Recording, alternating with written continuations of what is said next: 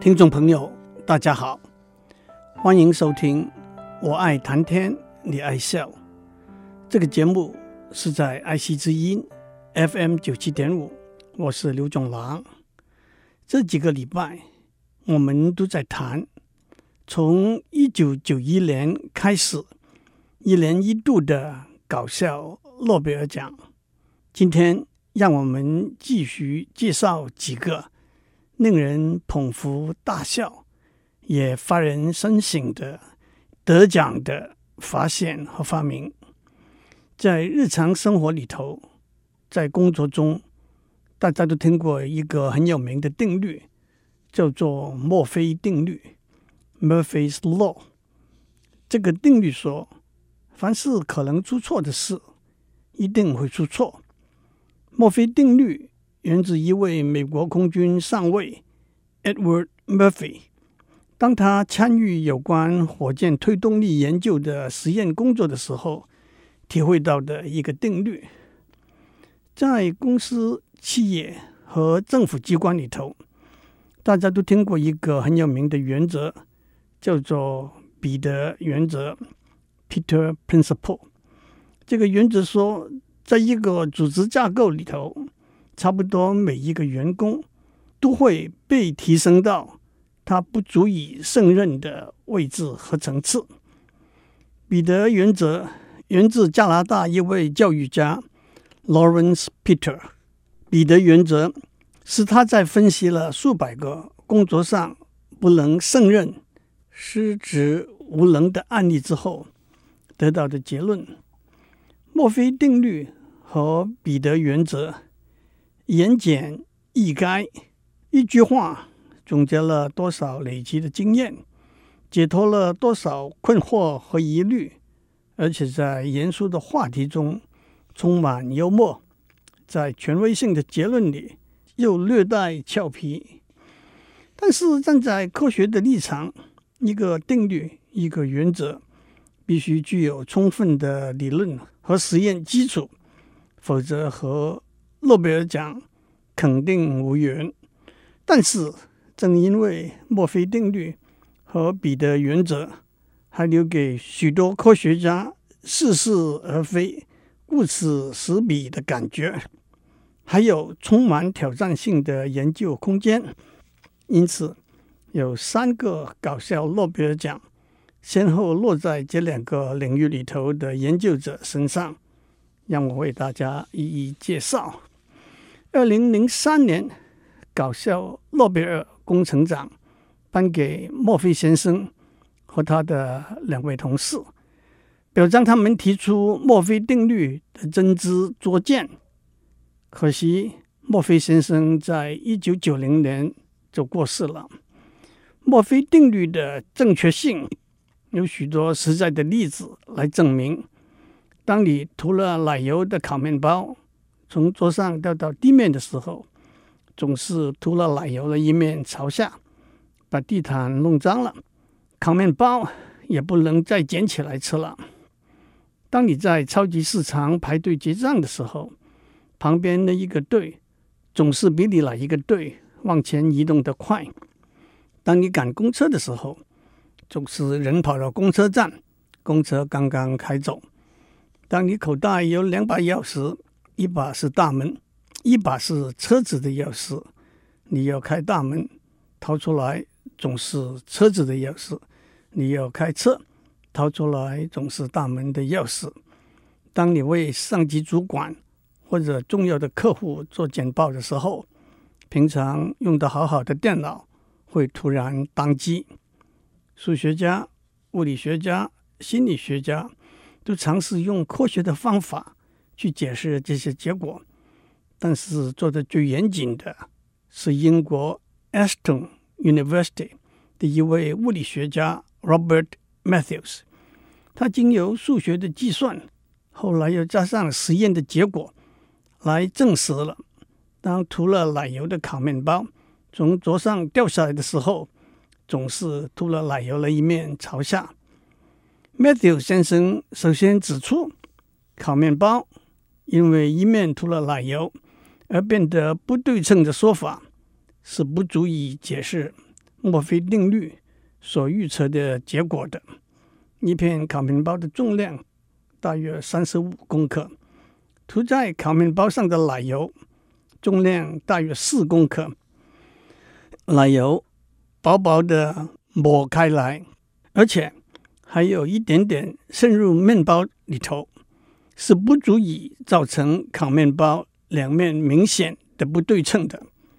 在他的论文里头，Matthew 先生整整五页的数学分析得到的结论是：涂了奶油的烤面包掉到地面，涂了奶油的一面朝下，是宇宙冥冥中必然的结果。Matthew 先生的论文发表之后，马上被许多科学家群起而攻。这又何尝不是墨菲定律的预测吗？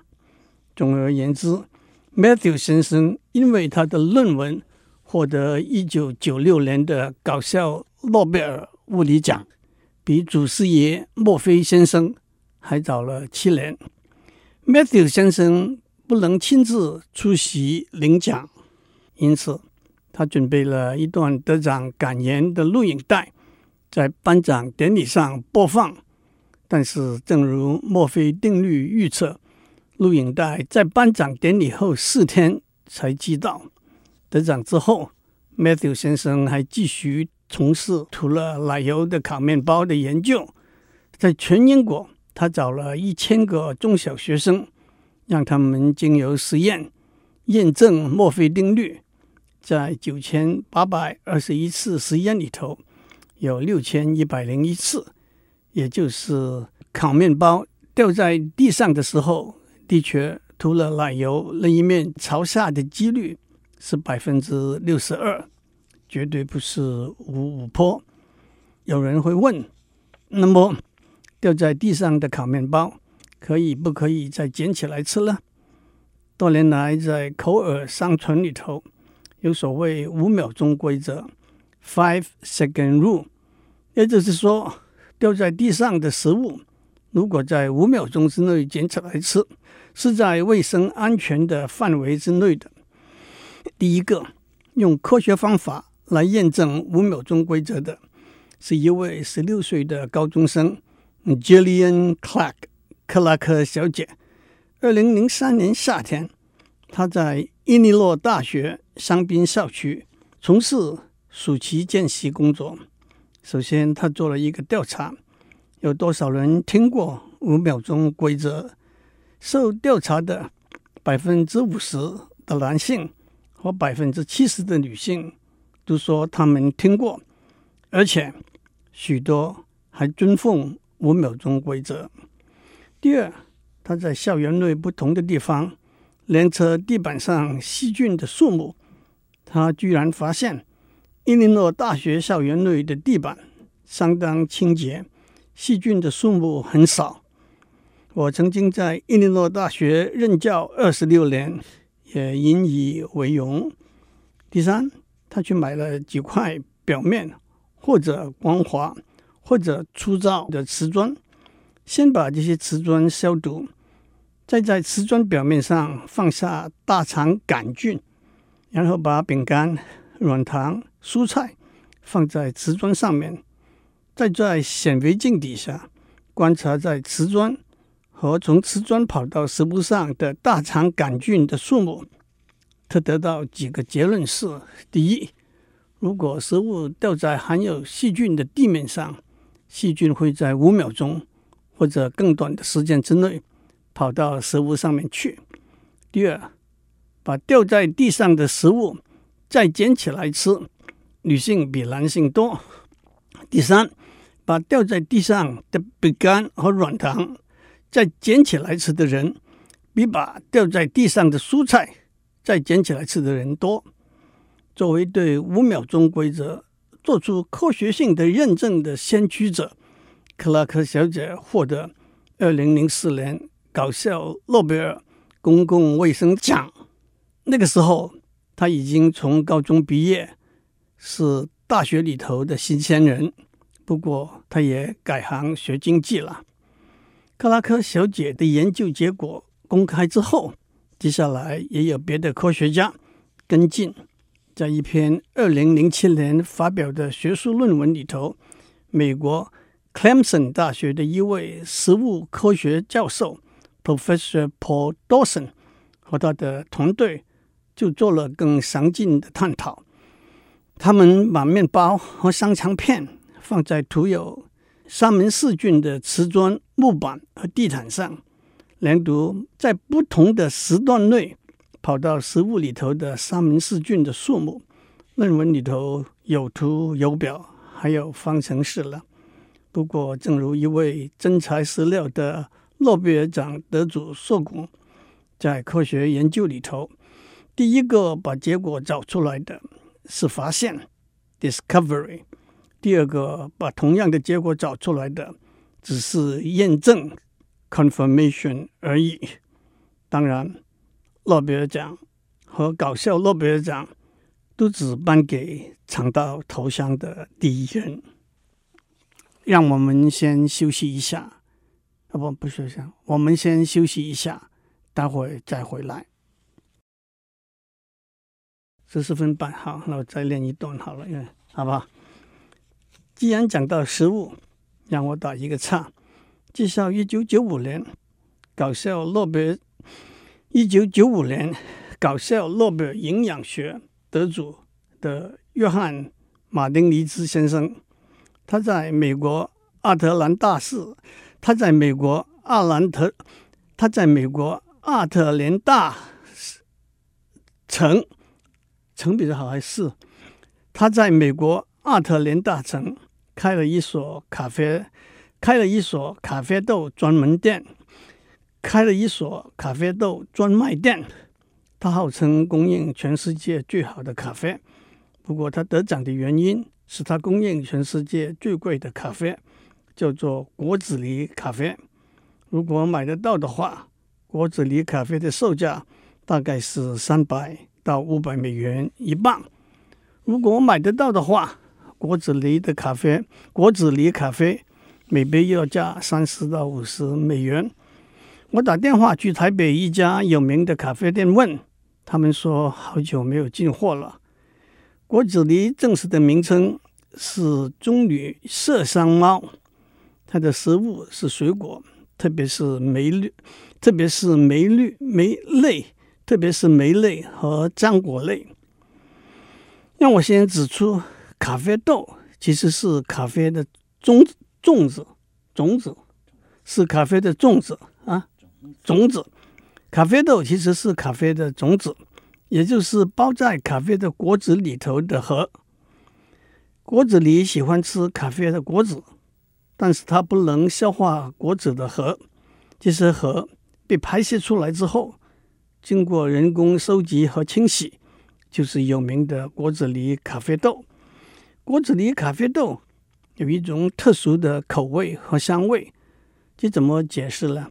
首先，果子狸只会挑那些最鲜红、最成熟的咖啡果子来吃。根据加拿大一位食物科学家的研究，果子狸消化道里头的一种酶 enzyme 会被咖啡豆吸收。因而增加它的香味，而且咖啡豆的外层有一层粘膜，是黏膜还是有一层黏膜？黏膜有一层黏膜，通常在烘焙咖啡豆以前，用要 要用机器除去这层黏膜，这层黏黏膜黏膜除去这层黏膜。但是果子狸的消化道就以天然的方法，就以天然的方法把这层黏膜去除了。还有，按照食物科学家的研究，果子狸咖啡豆经过清洗之后，和经过清洗和高温烘焙、烘焙和烘啊和高温烘焙之后是卫生安全的。彼得原则 （Peter Principle） 源自加拿大一位教育家 Lawrence Peter。这个原则说，在一个组织架构里头，差不多每一个员工都会被提升到他不足以胜任的位置和层次。彼得先生把他的观察的心得汇编成书，在一九六九年出版，书名是《彼得原则》。为什么事情老是出错？这道的确和墨菲定律相互呼应。二零零九年，在这本书出版的四十周年，出版商又重新发行这本书，可见得在四十年来，虽然管理科学和方法，有长足的进步，企业和政府也有不断的组织，也有不断的组织改造。彼得原则却是日久弥新。首先，企业、公司、政府、军队、教育单位、宗教团体都离不开组织架构的观念。即使三五个人在一起工作，也不可能是群龙无首的一盘散沙。而必须有阶级层次的区分，提升就是从一个比较低的位置转换到比较高的位置。高和低的分别主要是责任变得更重，权力变得更大。当然，随之而来的是薪水变得更高，职称变得更令人肃然起敬，办公室也变得更大。那么，一个员工被升等的原动力是什么呢？在理想的情形之下，那是来自他在工作上优良的表现，显出他对目前的工作胜任愉快，因此他就被提升，责任和权力也因此都加重了。如果他在新的位置上还继续有优良的表现，他又会再被提升，被赋予更多的责任和权力，这样下去。他总会被提升到一个职位，以他的能力是应付不来的。这就是彼得原则。举一个例来说，一个来自名校、受过良好教育的工程师，在职位上展示了他的专业知识和敬业的工作态度，他就被升为专案经理，带领一个小组。这个时候，他就需要展示他领导协调的能力了。如果他还是做得很好，他就会被升为处长。这个时候，他只得展示他在自己专业以外更广博的知识、口才和跟顾客互动应酬的能力。很可能他就应付不过来，也就停留在这个位置上了。而且在一般的企业、政府里头，降职是很少发生的事情。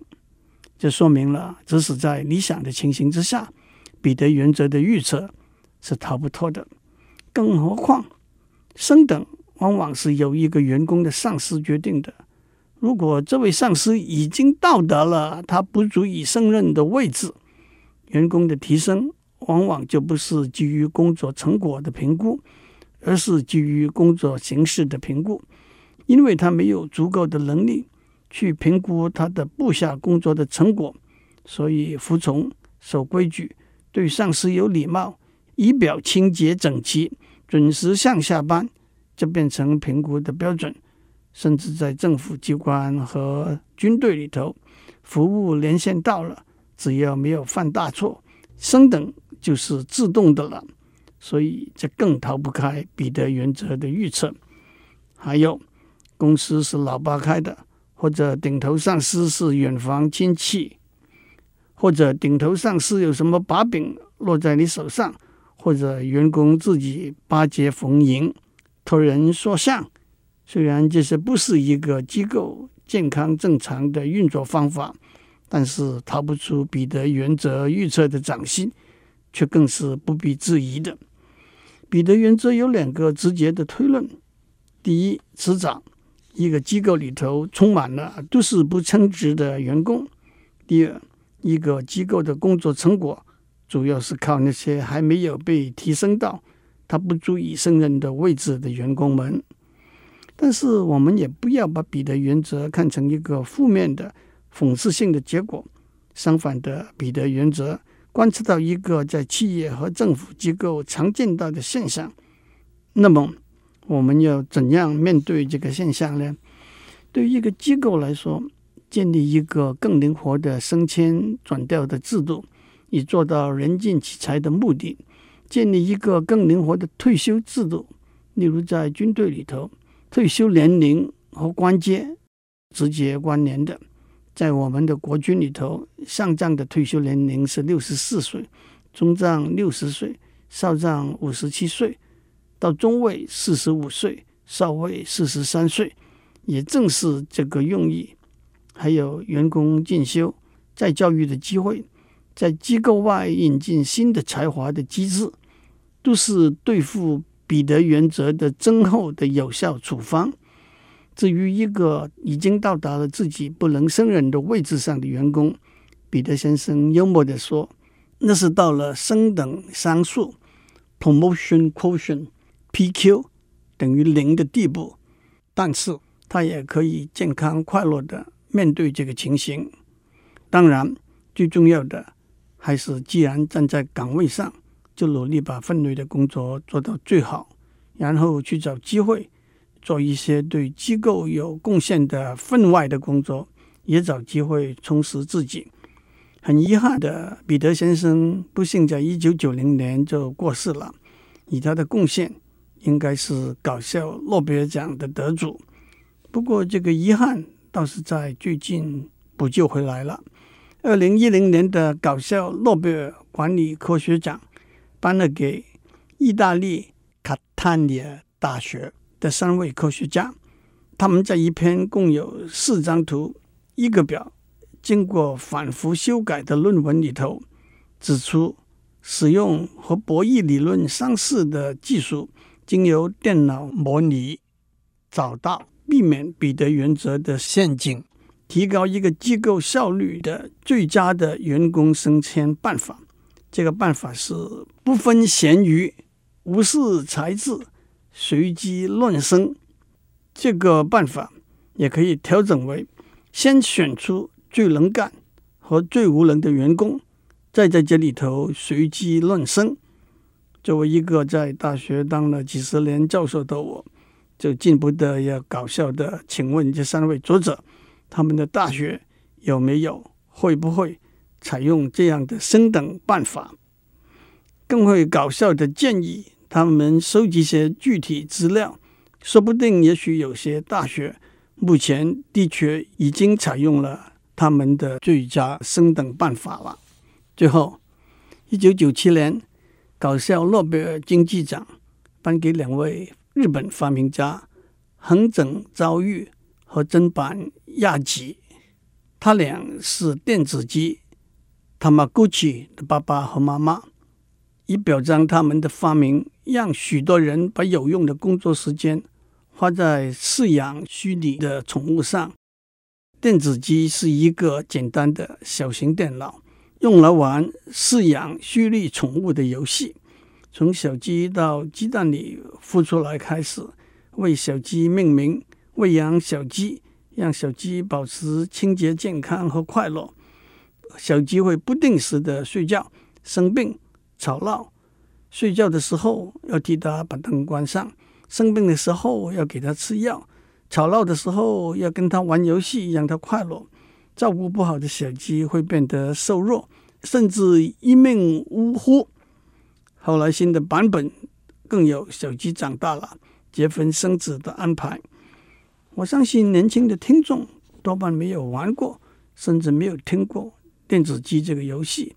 但是现在在网络上非常流行的开心农场网络社群游戏的基本观念，也就是和电子鸡非常相似。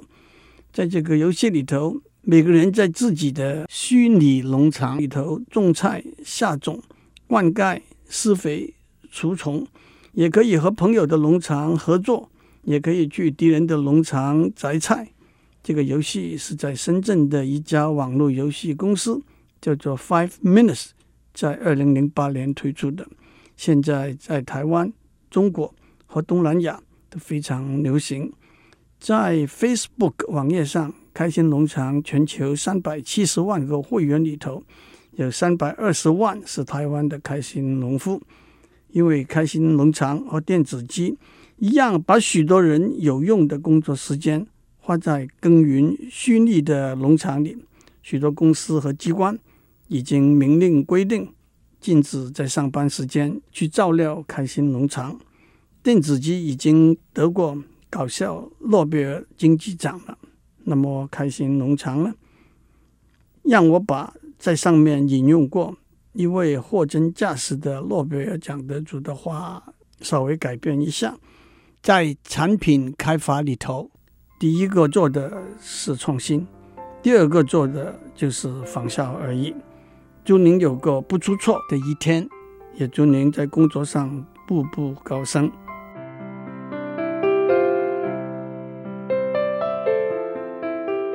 以上内容由台达电子文教基金会赞助播出。